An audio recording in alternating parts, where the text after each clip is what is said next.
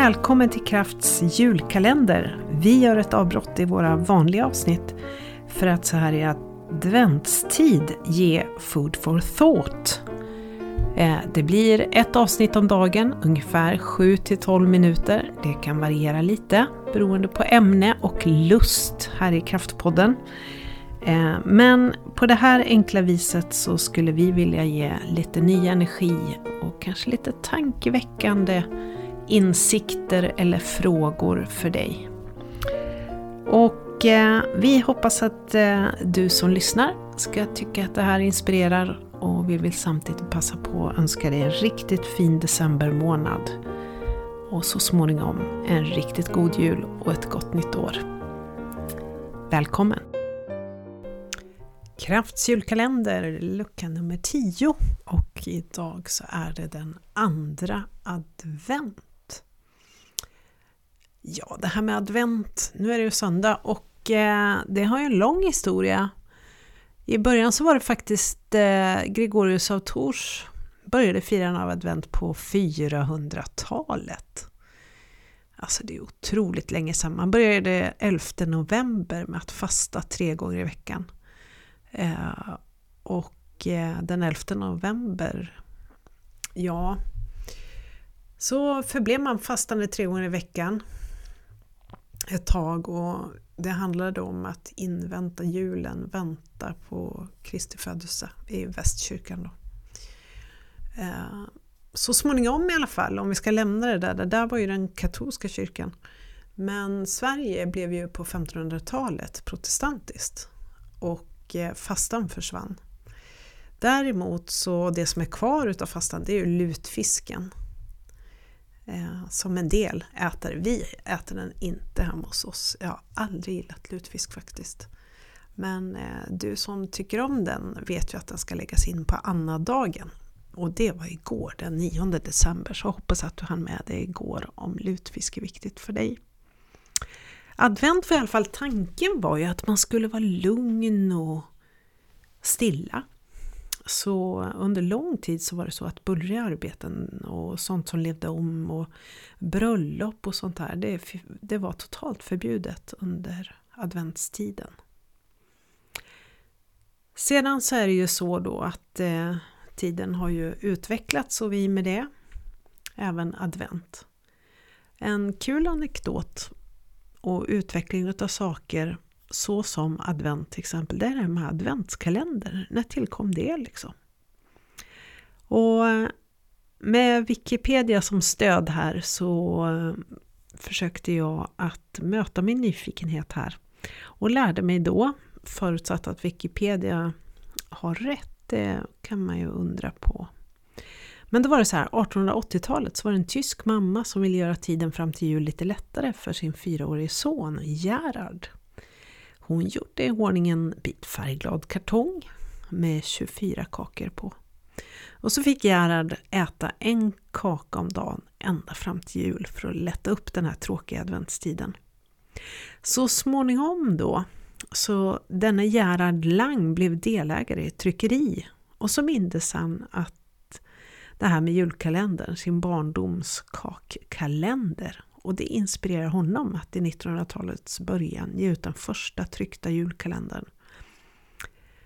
Så småningom så spred det här sig och i Sverige började adventskalendrar ges ut 1934. De illustrerades av Aina Stenberg och Mas Olle. Känd sagoboksillustratör. Mm. Och då kan man ju fundera på vi känner ju kanske till julkalendern främst genom att vi ser på julkalendern i TV. Och det är många som gör. Typ sådär en miljon tittare har julkalendern varje år. Den populäraste julkalendern i TV, det genom alla tider tydligen, den sändes 1967.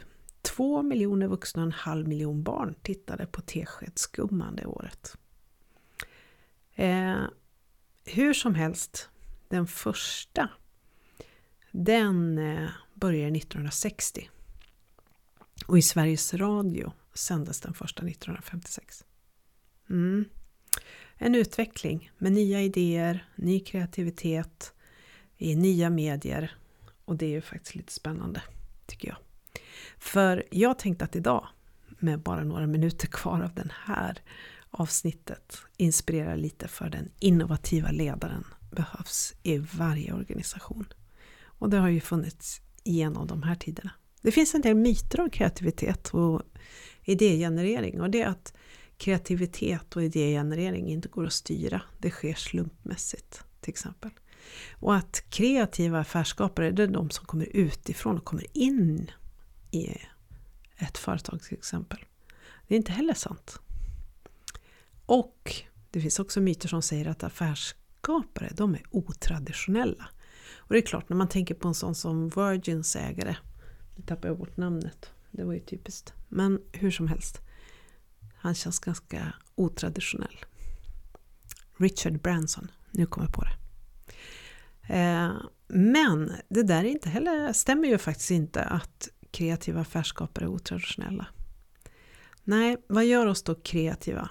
Låt oss börja med det som inte gör oss kreativa. Det är stress och leda. Eh, Mikael Dahlén i sin bok Boxen som handlar om kreativitet och innovationskraft kan man säga. Han säger att mm, vi är som mest kreativa det är vi när vi är lyckliga eh, och när vi inte är stressade och när vi inte upplever leda. Ett innovativt ledarskap i alla fall.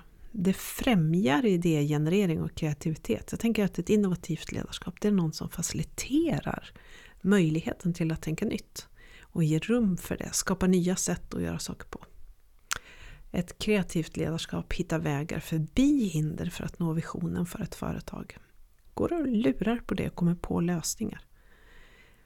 Eh, en kreativ ledare eller ett innovativt ledarskap tar intryck från omvärlden och kopplar säkert samman också då, eller säkert, det här har jag faktiskt läst, eh, kopplar samman redan kända produkter och tjänster med nya eller kopplar ihop olika tjänster och produkter och skapar nya produkter och tjänster genom sammankoppling. Så att säga. Man brukar säga, jag har ju läst faktiskt kreativitet på högskola och universitet. Och då sa man att 100 idéer, av 100 idéer man kommer på så är det bara 2-3% som är riktigt slagkraftiga. Så det fanns ett företag då när jag pluggade som hette Idépilot, nej Kaospiloterna tror jag det var, i Danmark. Och det berättades om dem att de, när de idégenererade, skap, försökte att skriva ner så många idéer som möjligt, hundra stycken helst. Och när de hade hittat hundra idéer tog de alla lapparna som de har skrivit på, gick ut och brände dem på sin bakgård och sen gick de in igen för nu var det dags att skapa de riktiga idéerna. Mm, så kan man tänka. Det finns några kreativa no-nos om du vill se till att vara en innovativ ledare som skapar möjligheter för mycket idéer i ditt företag. Eller i din organisation. Så tänk på de här sakerna. Kritisera inte och värdera i idégenereringsfasen. Hellre lägg till. Ah, bra tanke. Jag skulle vilja lägga till. Eller och. Och ge mycket beröm. Eh, I företag där man skapar mycket idéer och är innovativ så tänker man inte att chefen vet bäst först och främst. Utan att man underlättar kreativa processer på alla nivåer. Man tillåter ett kreativt samtal. Eh, det vill säga, det är okej okay att prata i munnen på varandra. Man går inte i turordning. För tydligen så tar det död på vår kreativitet. Eh, det är inte bara experter får bidra som får bidra i en kreativ organisation. Utan faktum är att ibland är det de som vet minst i ett ämne som kommer med de mest nytänkande idéerna.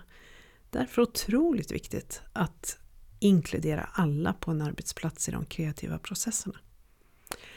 Att uttrycka sig genom sådana här kroppsspråk som att rynka på näsan, inte okej okay att bedöma idéer och uttrycka det på något sätt om man vill ha många och bra idéer. Och det vill man ju. Man vill ha en mängd idéer eftersom det bara är 2-3% som faktiskt är riktigt slagkraftiga och har affärsmässig bärighet. Så man behöver många idéer. Det är inte heller okej okay att intellektualisera idéernas fas. För ska man komma på hundra nya idéer, då, då hinner man inte analysera. Man behöver liksom ta bort det filtret och bara brainstorma rakt av. Och det finns en massa spännande sätt som vi kan arbeta med vår hjärna för att bli mer kreativa och träna faktiskt på ett kreativt tänkande. Och om jag ska tipsa om en bok så skulle jag tipsa om Boxen som är skriven av Mikael Dahlén, professor eh, vid Handelshögskolan i Stockholm. Han skriver mycket bra böcker. Ha en riktigt fin andra advent. Tack för att du lyssnat.